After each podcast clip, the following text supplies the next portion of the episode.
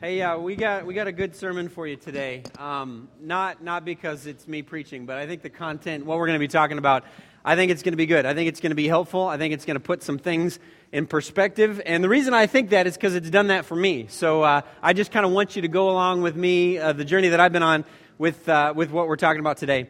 Um, we're going to start off reading a scripture, and then uh, this scripture is going to seem a little out of context, and we're going to we're going to work our way back to it. So the scripture I want to, to start off with is 2 Corinthians chapter 2, verse 14, and it's this. But thanks be to God, who always leads us captives in Christ's triumphal procession and uses us to spread the aroma of the knowledge of Him everywhere. Um, and this, this sermon is not going to have the typical structure either. So don't be like, all right, I think that's the third point. Maybe this is the conclusion. You're just going to be way off if you think that. So just kind of buckle in, sit back, enjoy the ride because I think this is going to be really helpful. Uh, I was driving last week and um, Liam was in the back seat and just going along, nothing out of the ordinary, nothing strange. And from the back seat, I just out of the blue, I mean, we had been driving for a while, I hear this weeping and wailing and gnashing of teeth from the back seat. And I, I'm like, what, what? I didn't get in an accident. I mean, we didn't have the windows down. No bees flew in the car. I mean, like, what in the world is going on? And so I like turn around and try to see what's happening. And Liam is just coming unglued. Now, Liam, for those that you don't that don't know, is a five-year-old child who looks exactly like me. If you want to picture Liam, picture me about three feet shorter, running around. That's Liam, and he's he's just bawling, and I don't understand why.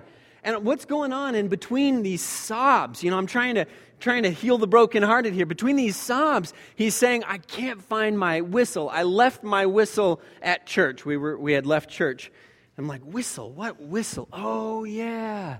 He got a whistle a couple days ago, and he had been wearing around his neck 24 7. I guess just something he liked. I didn't understand what the enjoyment was, but something he liked. Had this whistle. And I'm like, oh man, okay. Well, a couple things are going through my head. Like a good dad would probably turn the car around, go back to church, but I wasn't going to do that. It's too far out of the way. And I'm like, hey, buddy, it'll be okay. There's other whistles in the world. Whistles exist. We can get you another whistle. I mean, it'll be okay. And I turn around and I glance back at him again. He's just bawling. None of that's working. None of that's helping. You know, when kids just kind of come unglued. And so I turn around one more time and I see that there's this little blue cord and a whistle hanging on the cord, and it's kind of tucked under his armpit a little bit. And I'm like, oh, he's got the whistle. Like, this is the great, this is great because I don't have to turn around. I don't have to placate him anymore. I mean, nothing. He's got the whistle on him. This thing that he's bawling and crying about, he's actually, he actually is wearing. And then I think, all right, how do I break the news? How do I break the good news to him? Like, he's all upset, but there's good news. How do I, how do I break this to him? And I, so this is what I said. I was like, hey, buddy, you know, just, I, and this is true, this is really what I said. Wouldn't it be cool if the thing you were actually crying about you had? Wouldn't that be cool? Wouldn't that be nice? And you could, like, that would be great. And I'm like, what if? What if you actually are? I wanted to really calmly break the news. You don't want to make anybody feel stupid. What if you actually have the whistle? What if you're wearing the whistle? And he kind of looks at me a little confused, like, what, what's going on? I'm like, what if the whistle's around your neck? What if it's right there and he looks down and he sees it? But you know how kids have like that, those tears already? They're already built up and it's got to like play itself out for another few minutes. It can't just dry up like that. But the good news, like the, there's good news that's here. You actually have the thing that you're crying about. It's there. It's right there, buddy. You're, it's going to be all right. Now, I know with kids, like everything is the apocalypse, right? It's just like immediate, like the end of the world. But it's nice too because like you can solve their problems pretty easily. This just imagine with me. I mean, I am an optimist. Jordan accuses me of being an optimist all the time, like it's a negative thing. But I am an optimist. I love like the, the I, I think the world's great. However, just imagine with me for a second that we live in a, in a little bit of a dark world right? Imagine that things aren't so great here on earth. I mean, imagine we lived in a place where things were messed up and there was this crazy amount of conflict and a crazy amount of war, and it just seemed like out of nowhere, people were trying to kill one another. Imagine we lived in a place like that where you would wake up and the headlines were things like somebody drove a truck into a group of pedestrians. I mean, that would be an awful place to live. I wouldn't want to live in a world like that, where, where like hate was responded to with hate, where, where like in some parts of the world people have to work hard not to starve to death, and in other parts of the world people have to work hard not to be obese. Wouldn't that be a terrible place? Wouldn't it be nice if just everything, everybody had everything they needed? Wouldn't that, it would be great, but, but that's not the way the world is. And if you think too long about it, if you dwell too long about it, you can get a little bit pessimistic about the world, can't you? This week I woke up to this news about like this, this toxic gas attack on, on civilians and kids had died. And I woke up to that and I'm just like, what is wrong with this place? What is wrong with this world that that would happen? And then, then our response as a country is let's go bomb some more people. And I mean, we respond to violence with violence. It's just the way the world is. But, but you just every once in a while, I know you're thinking I'm getting all political. I'm not. Just chill out. Just, just, it's just crazy to think about. We live in this place that is just so broken and messed up and awful. Some of you are like, Are you okay, Patrick? You seem like you're having a little bit of a down day. I was kind of having a down week this week. I was kind of bummed about the state of the world. I was kind of like, I felt a little bit like Charlie Brown. He has that quote. He says, I've learned how to handle my anxiety. I, I only dread one day at a time. I felt a little bit like that. But, uh, but imagine, but imagine then in that, in the middle of like that darkness and that awfulness and that terribleness, like the way things are, imagine somebody came along and painted a little bit of a brighter picture. Imagine somebody came along and said, Hey, uh, there's this place where hate doesn't have any power. Because every time hate rears its ugly head, it's extinguished with love. The people overwhelm that hate with love. Imagine a place like that. You can go to the next slide if you want. I got a list of these things that I, I was just dreaming about, thinking about. Imagine where there was a place where people who were desperate and vulnerable and they were not taken advantage of, but they were taken care of. Like people came out to help people who were desperate and vulnerable and, and, and on, at risk of being exploited. Imagine a place where nobody could be scared into hating or hoarding or voting, but this fear that exists that pervades the world had been replaced with faith. Imagine a place like that. That would be an amazing place. Imagine a place where nobody was ignored, nobody was forgotten, nobody was cast aside, nobody was pushed aside, and, and the last, the least, I mean, this language begins to sound familiar, doesn't it? The last and the least were actually celebrated, where people stopped for the last and the least and they lifted them up. Imagine a place like that. Wouldn't that be an amazing place? Imagine a place where people used all that ambition and that drive to, to, to make money and to gain power. And instead of doing those things, they used that ambition and drive to figure out how to serve others and how to lift other people up. That would be an amazing place, right? Now, I know for a lot of you, you're starting like, okay, yeah, I, I think I get what you're talking about. You're talking about Jesus was talking about this kind of stuff, right? Jesus talked about a place like this where, where what we think is the greatest were the least, and what we think is the least were the actual were the greatest. I mean, that would be in a pretty incredible place. And some of you would be like, yes, if we heard Jesus talking about that, it would be like, sign me up. Get me on the bus, punch my ticket, I'm out of here. That's where I want to go. I want to go to a place like that. You tell me that exists, I'm moving there. I'm going to become an immigrant. I'm going to live in that country. That's where I want to live. I want to live in a place where it's just not dark and doom and gloom, and people who have the power just take more power, and people who have the money just take more money, and it's all about themselves. Where people aren't just selfish 24 7. I want to live in that place. That sounds awesome. I think a lot of Christians feel like, you know what, that sounds great. Peace out, cruel world. I'm going to live in a place like that someday, and you, you guys are just going to have this ugly, awful world to yourselves. But I want to tell you that's not the message of Jesus. That's not the message of Jesus. Before you, the world is terrible. The world is terrible. But before you bail on us, I want to tell you something about what Jesus was saying. If you were to ask the crowds to whom Jesus spoke, what was Jesus talking about all the time? What was, he, what was his message about? What was he talking about?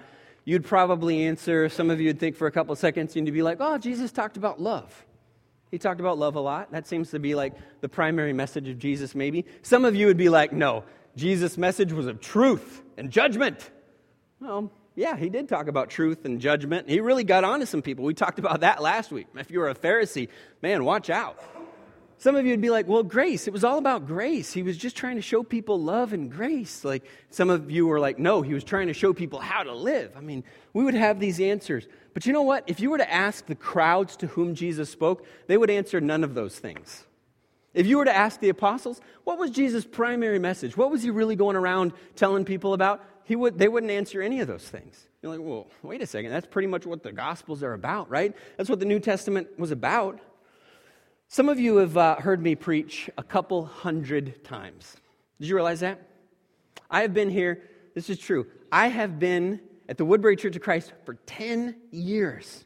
10 years. For a lot of people, that's like 10 years too long. You're like, all right, Patrick, you have overstayed your welcome. 10 years. That's wild. That's wild. So, a lot of you have heard me preach hundreds of times.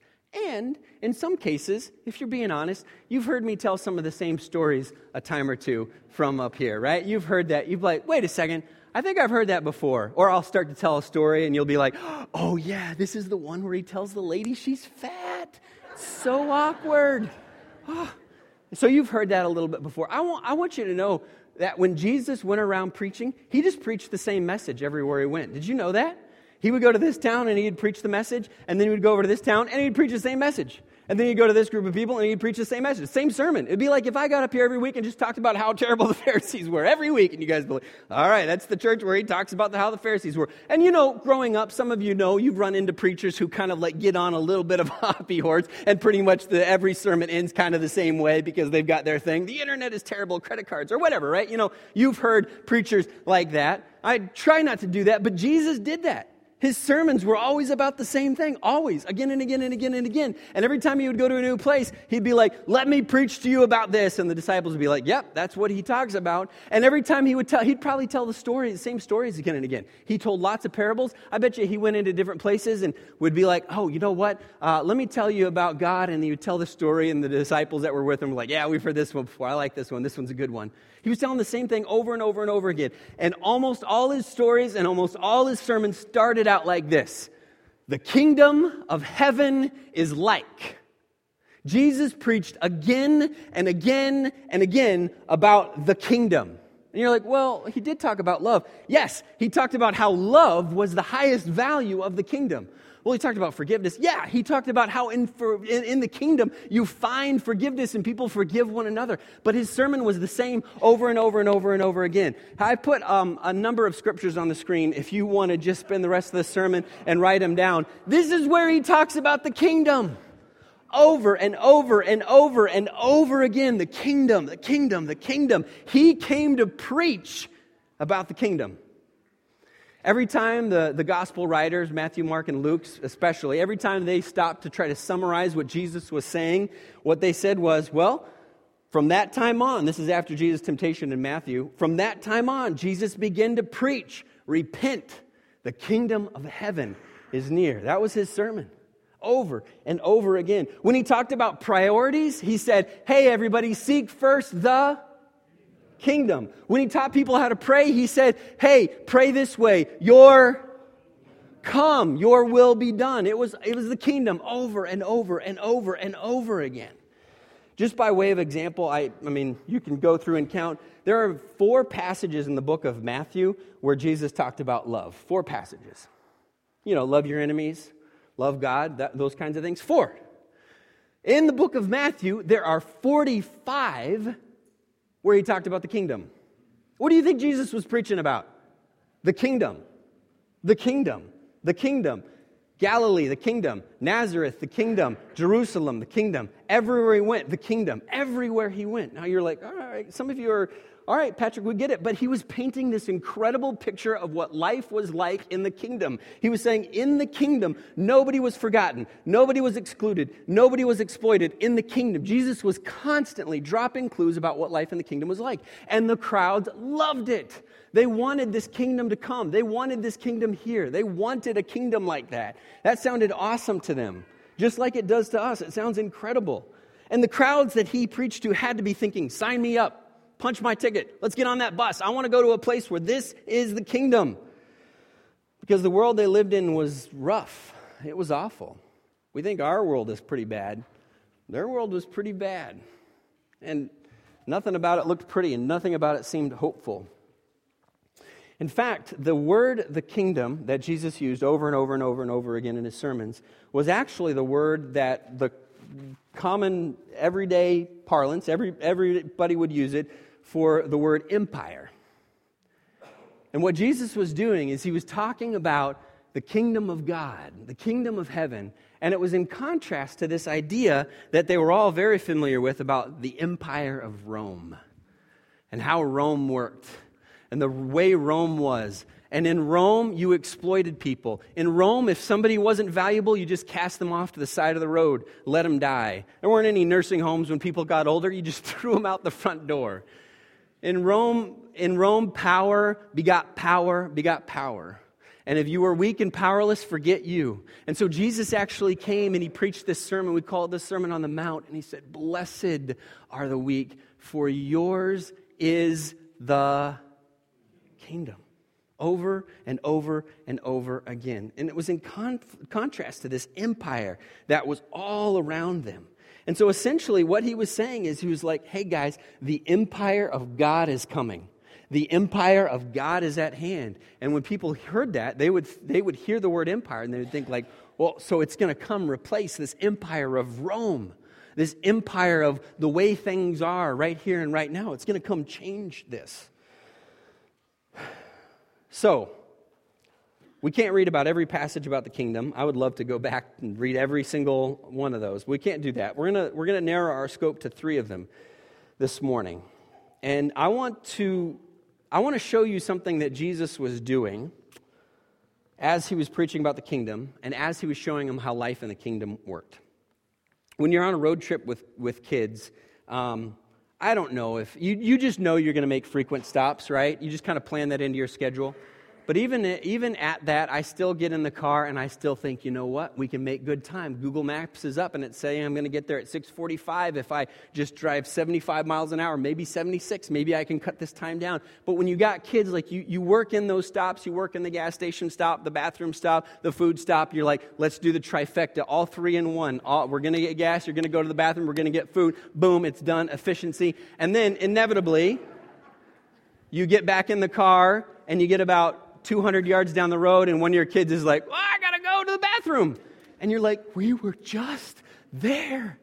Did you? I told you to the bathroom. They're like, I did go to the bathroom. I did number one. Now I got to go number two. And like, can you not put it all together and figure all that out all at once? What am I to do? And so on the way, on the way somewhere, there's these stops that kind of can get frustrating. But I want to tell you something about Jesus. Jesus being on the way somewhere, on the way to declare his kingdom, and he kept getting stopped. And every time he stopped, he would show people what the kingdom was really like on each of these stops. Now, he did it hundreds of times, but on the way to Jerusalem, he was going to declare himself king, which we'll talk about just in just a second, but he kept getting stopped. And I want you to look at a few of those stops with me on the way. This message of the kingdom, these incredibly important truths.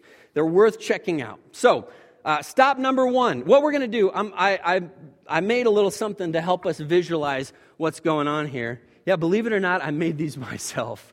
I know, right? Like this craftsmanship, I, it's pretty amazing. Don't look too closely. But I, wanna, I want to, uh, I want to, I want to show you something because Jesus was declaring himself king. But every time he did, every time he stopped and interacted with people, he was like kind of putting a stake in the ground for how the kingdom worked, how the kingdom looked. And, and if we function in the kingdom, this is what the kingdom was going to be like.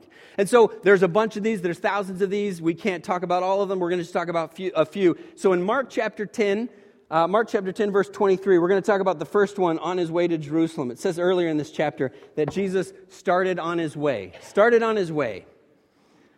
And he had this guy come up to him and say, Hey, Jesus. And he's just started his trip. He hasn't even gotten like 10 feet.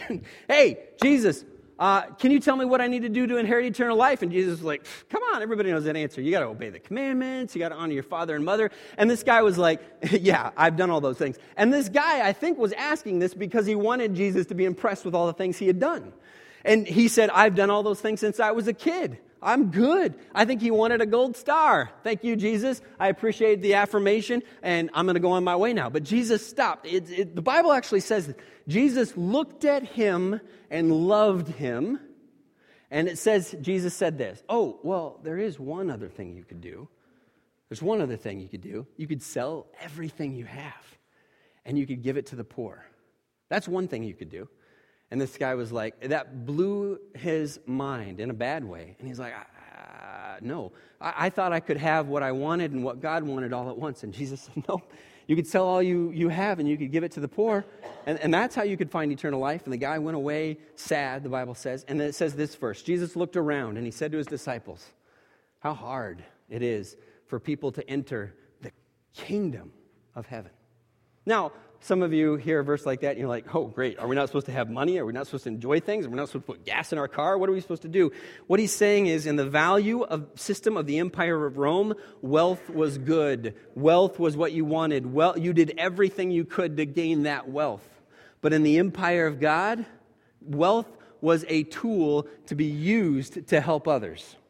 It was, it was, a, it was a means to, to spread love to other people. In the kingdom of Rome, it was you hoarded. You just took everything you could for yourself. In the kingdom of God, you spread it around. You didn't invest it in stocks and bonds, you invested it in people. And I know that's a hard message for us to hear sometimes because immediately our, our defenses get up and like, are you saying if I have a savings account that I'm sinning?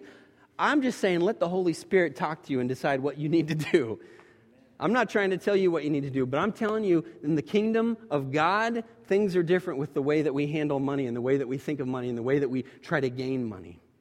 That's stop number one. Stop number two. Stop number two. He's walking along the road. He doesn't even have to stop to deal with this one. And some of his, uh, some of his disciples are arguing about who's the greatest. Who's the greatest in the kingdom of God? And of course, James and John had said, Hey, Jesus, uh, do you think when you establish this kingdom, we want to be, you know, we want to be in senior cabinet positions? That would be great. You know, we want to be real high up there. We want to have your ear. We want to talk about what's, what's really important to us, and we want to make sure this kingdom reflects that. And Jesus says, Well, uh, I don't think you know what you're asking for, but uh, we'll see. I'll give you important uh, jobs in my kingdom, but I need to tell you something more important than that. Uh, in, in, in, verse, um, you can jump ahead of a few.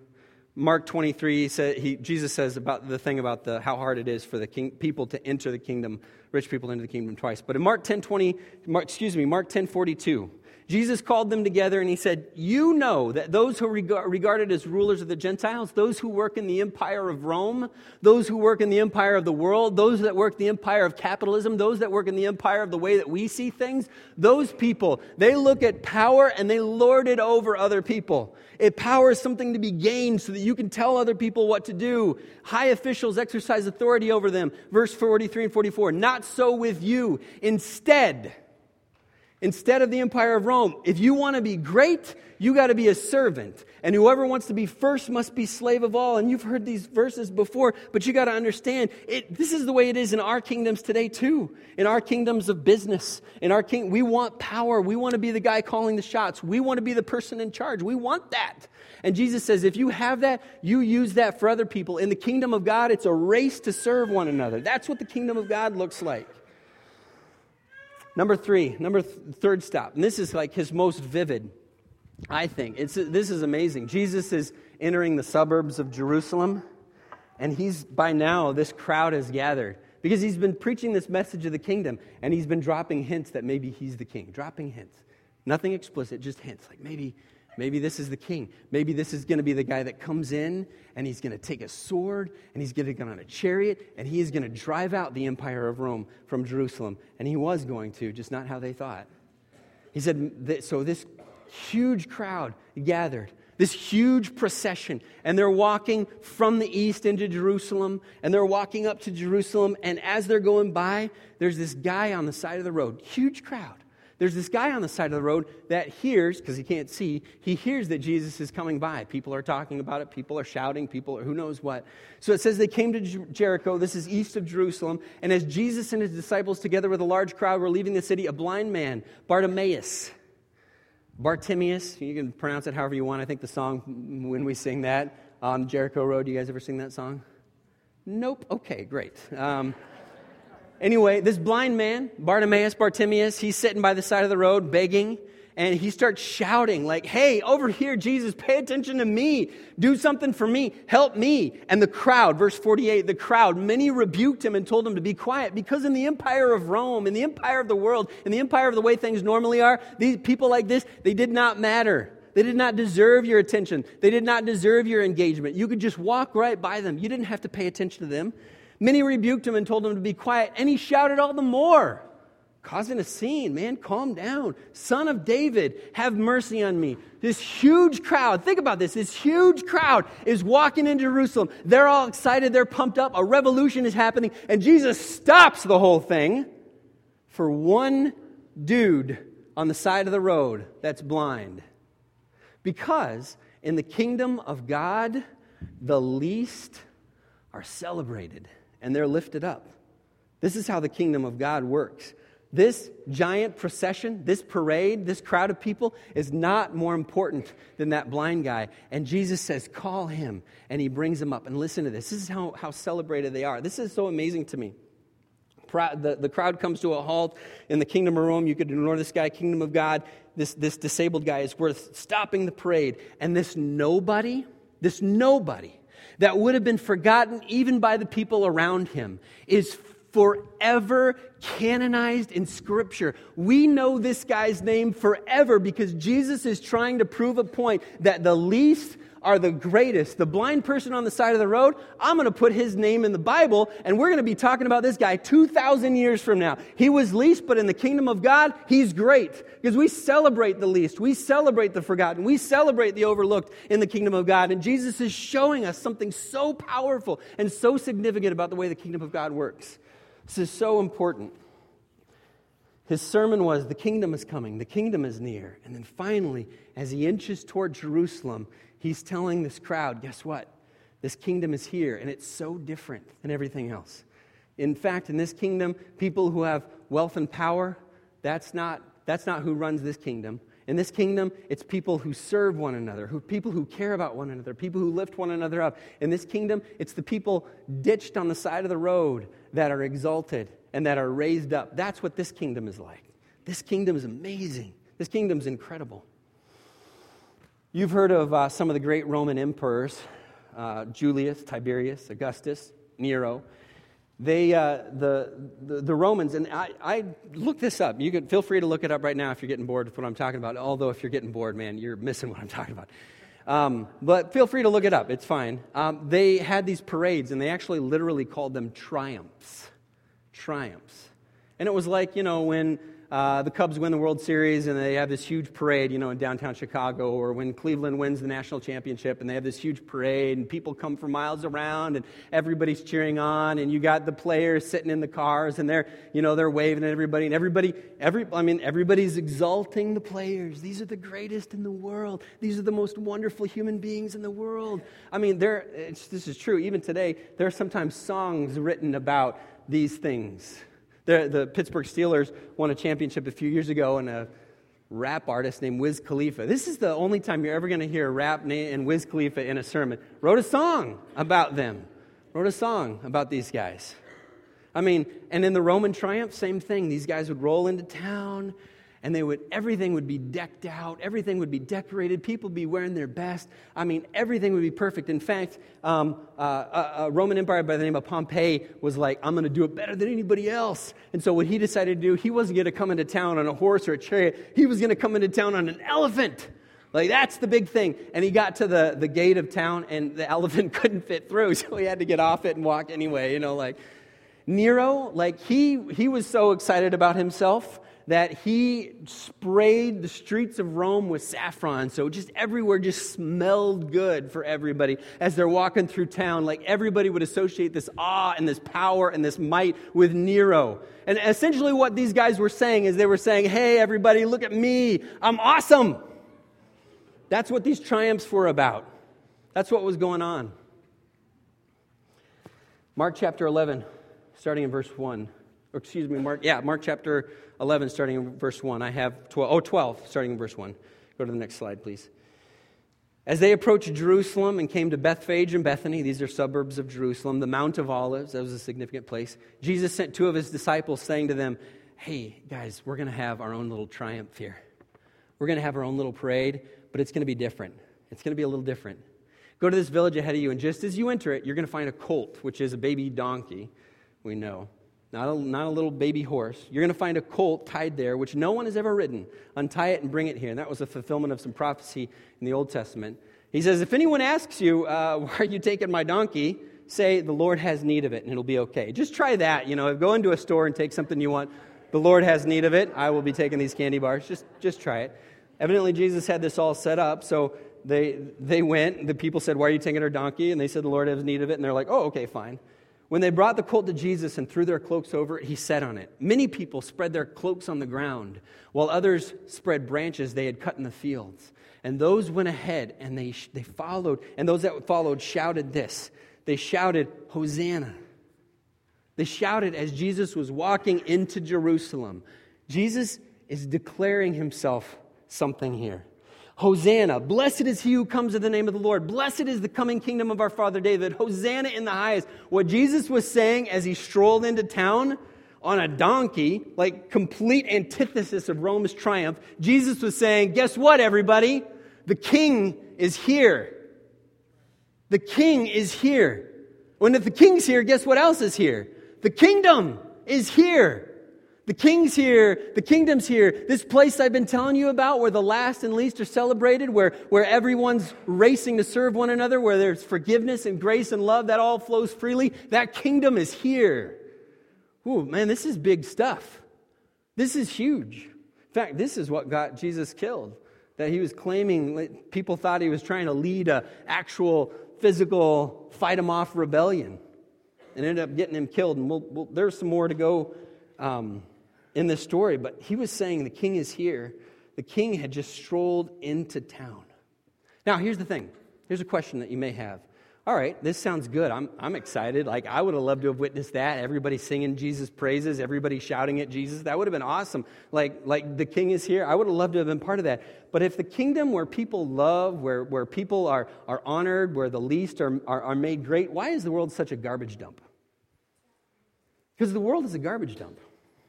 Did you know that? That's the world around us. You read the news. Terrible things happen all the time. Why is the world like this if this king is supposed to be here? Why is the world such a horrible place? Why do people do terrible things? Why do I have to feel like I can't read the news? Because I couldn't look at those pictures of those kids. I couldn't do it. Why is the world such a terrible place? If the king is here, this is supposed to be a better place now. What's, what's going on? This is the best part. First of all, I mean, you have to know there is this now kind of not yet aspect to the kingdom. But listen, I want you to know something. The kingdom is here and it's breaking out all over the place. And you are forced to read the headlines that talk about toxic gas and talk about missiles and talk about crime and talk about murder and talk about protests, talk about riots. You're forced to read that news. But nobody ever shows you the news of the kingdom breaking out in the world. Nobody ever tells you that tells you that Thomas, who came up here and did our communion talk, that he volunteers every week to help a kid to tutor a kid. Nobody ever tells you that news. You don't open up the newspaper and say, "Hey, Christian helping another Christian." You don't see that. Nobody tells you the news about the, the families that are that are looking for kids who are needy and are homeless and don't have parents and says, "I will provide that for you." Nobody tells you about that news, but that happens. That happens right here. Nobody tells you about those things going on. We have people right in our midst that are doing these things. We have people right here who are taking care of elderly neighbors and are taking care of friends and family who need help, who can't do it themselves, who are taking care of the least and, and lifting them. We have people, the kingdom's breaking out all over the place. We just don't always see it. But it gets, it gets better. And this is where I get really exciting. You know that lament? You know why the world is so bad? Liam crying in the back seat because he lost his whistle? God is saying, guess what? You have, you possess that thing that you are crying about. The ability to make the world a better place. The ability to bring the kingdom here. You possess that. You have that hanging around your neck and you're crying. And I've given you the ability to bring the kingdom to where you are. Now, this is, this is pretty powerful stuff. Listen to what 2 Corinthians chapter 2 verse 14 says. But thanks be to God. This is Paul. Paul knew all this stuff about the kingdom. Read the last verse of the book of Acts, the very last verse. if you want to learn more about the kingdom. But thanks be to God who always leads us captives in Christ's triumphal procession, procession and uses us to spread the knowledge of Him everywhere. Wow, that, that, that's a powerful verse, church. You are part of this parade that is spreading the kingdom. And you know what you're busy doing? Getting into arguments on Facebook. You know what you're busy doing? Worried about your 401k. You know what you're busy doing? Crying, the world's such a terrible place. And God has called you to be in his parade that spreads the gospel everywhere. God has called you to that. And we waste our time with so much garbage. You know what God wants you to do? That thing that He's been like laying on your mind, laying on your heart, and you just pushed off. Maybe I should help that person. Maybe I should do that thing. Maybe I should adopt. Maybe I should foster. Maybe I should give. Maybe you should. Maybe it should stop being a conversation that you have and you keep pushing off and you keep saying later, some other time when things are better, when things are more settled. Maybe you should start introducing the kingdom to where you are right now. Maybe that's what God is calling you to do. Anywhere the followers of the king are living out the values of the kingdom, that's where you'll find it. That's where you'll find the kingdom. Anywhere you see these kinds of things hate being overwhelmed by love, the vulnerable being, being cared for, fear being replaced with faith, the last and the least being celebrated, ambition being used to serve others. Anywhere you see that, there is the kingdom in your corner of the world, in your cubicle at work, in your home, with your neighbors, with your social group, with your softball team, with your kids' friends and their parents, anywhere those things are happening, there is the kingdom. There is the kingdom. Some of you are thinking, well, I can't do much. Maybe I can do a little. I can't do anything. I can't do anything about kids in Syria being killed with gas. I can't do anything about that. Did you forget that you have the king on your side? That the king is on your side, that you exist in the kingdom. You can't do anything. Oh, I could never adopt a kid. I could never foster. I could never do that. Did you forget that you are called by God to spread the aroma of his kingdom everywhere? Did you forget that God gives you the ability to do things that you didn't think you could do to spread the kingdom? I can't do anything about homelessness. Did you forget you got the king on your side? The king has come, the kingdom is here. And this is what it's all about. And I think that we can cry about the state of the world, or I think that we can live out the kingdom in our little corner of it. Maybe we're not going to make headlines. Maybe nobody's going to notice. Maybe, uh, you know, maybe nothing significant is going to happen in our minds, but we are living out, we are spreading the aroma of the kingdom to the world. This is energizing to me. I know some of you may be feeling like, I don't know. All right, I'm going to go home. I'm going to eat a hamburger for lunch, take a nap, and forget all about this. But I, I want to challenge you. This is what it is all about.